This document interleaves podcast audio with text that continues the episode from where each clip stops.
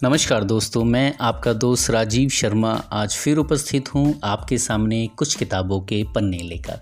आशा करता हूँ जिस तरह से इन पन्नों ने मुझे मोटिवेट किया है, आपको भी ये ज़रूर मोटिवेट करेंगे। दोस्तों, इंसान की खुद की खुशी और सफलता के लिए ज़रूरी है कुछ नियम, और उसमें से सबसे पहला है मन की शांति। मन की शांति के बिना बाकी सब बेकार है। सफलता के लिए ये सबसे ज़्यादा ज़रूरी है और इसके बिना गुस्सा, डर, अफसोस और चिंता जैसे नेगेटिव इमोशन मन में आने लगते हैं। दोस्तों, दूसरा मंत्र है अच्छी सेहत, यानी हेल्थ और एनर्जी अगर सेहत अच्छी ना हो तो सफल होने का कोई फ़ायदा ही नहीं है। और तीसरा मंत्र है प्यार भरे रिश्ते, जो हमारे लिए मायने रखते हैं और जिनके कारण हमें खुशी मिलती है।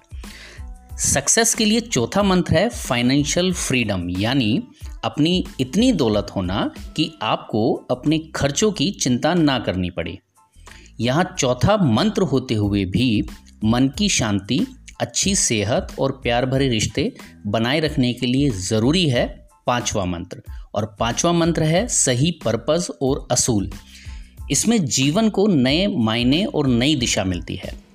छठा मंत्र है सेल्फ नॉलेज और सेल्फ अवेयरनेस इसका मतलब है कि खुद के बारे में जानना और समझना कि किन घटनाओं का हमारे जीवन पर कैसा असर हुआ है। सक्सेस का लास्ट मंत्र है आत्मसंतुष्टि, यानी यह एहसास होना कि आप अपने गोल पर पूरे के पूरे रास्ते पर हैं और बहुत जल्द सफल होने वाले हैं। दोस्तों, इसको कुछ और अच्छे तरीके से समझते हैं। नियम कई तरह के होते हैं। नेचुरल और आर्टिफिशियल, या इंसानों द्वारा बनाए गए नेचुरल नियमों के आगे physical law of mental law में डिवाइड किया जा सकता है। फ़िज़िकल लॉ प्रैक्टिकल एक्सपेरिमेंट से साबित किए जा सकते हैं, लेकिन लेकिन मेंटल लॉ सिर्फ़ अपने एक्सपीरियंस से समझे जा सकते हैं। तो दोस्तों, पहला मेंटल लॉ है लॉ ऑफ़ कंट्रोल। इसका मतलब यह है कि जब किसी इंसान का अपनी ज़िंदगी पर कंट्रोल होता है तो उसका आत्मसम्मान बढ़ जाता है। दोस्तों, हमारी मर्ज़ी के बिना कोई हमें नीचा नहीं दिखा सकता, और ज़्यादा कंट्रोल होने का मतलब यानी ज़्यादा आत्मसम्मान। किसी सिचुएशन पर कंट्रोल करने के लिए या तो हमें उसका सामना कर सकते हैं या उससे बच सकते हैं।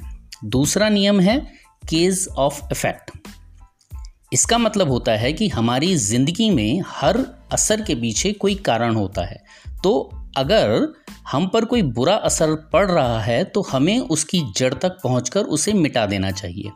इसी तरह अगर हम पर कोई अच्छा असर पड़ रहा है तो हमें उसकी जड़ तक पहुंचकर उसे दोहराना चाहिए। जैसे कि गोल्फ खेलने से अगर आप खुश होते हैं तो उसे बार बार खेलिए, ताकि आप खुश रह सकें। तीसरा नियम है विश्वास का नियम। यानी हमारा विश्वास हमारी सच्चाई ज़रूर बन सकती है। अपने सपने पर ही विश्वास नहीं होगा तो आगे बढ़ने के लिए इंस्पिरेशन कैसे मिलेगी? चौथा है लॉ ऑफ़ एक्सपेक्टेशन इसका मतलब है कि ज़िंदगी में उम्मीद से ज़्यादा कभी कुछ नहीं मिलता है।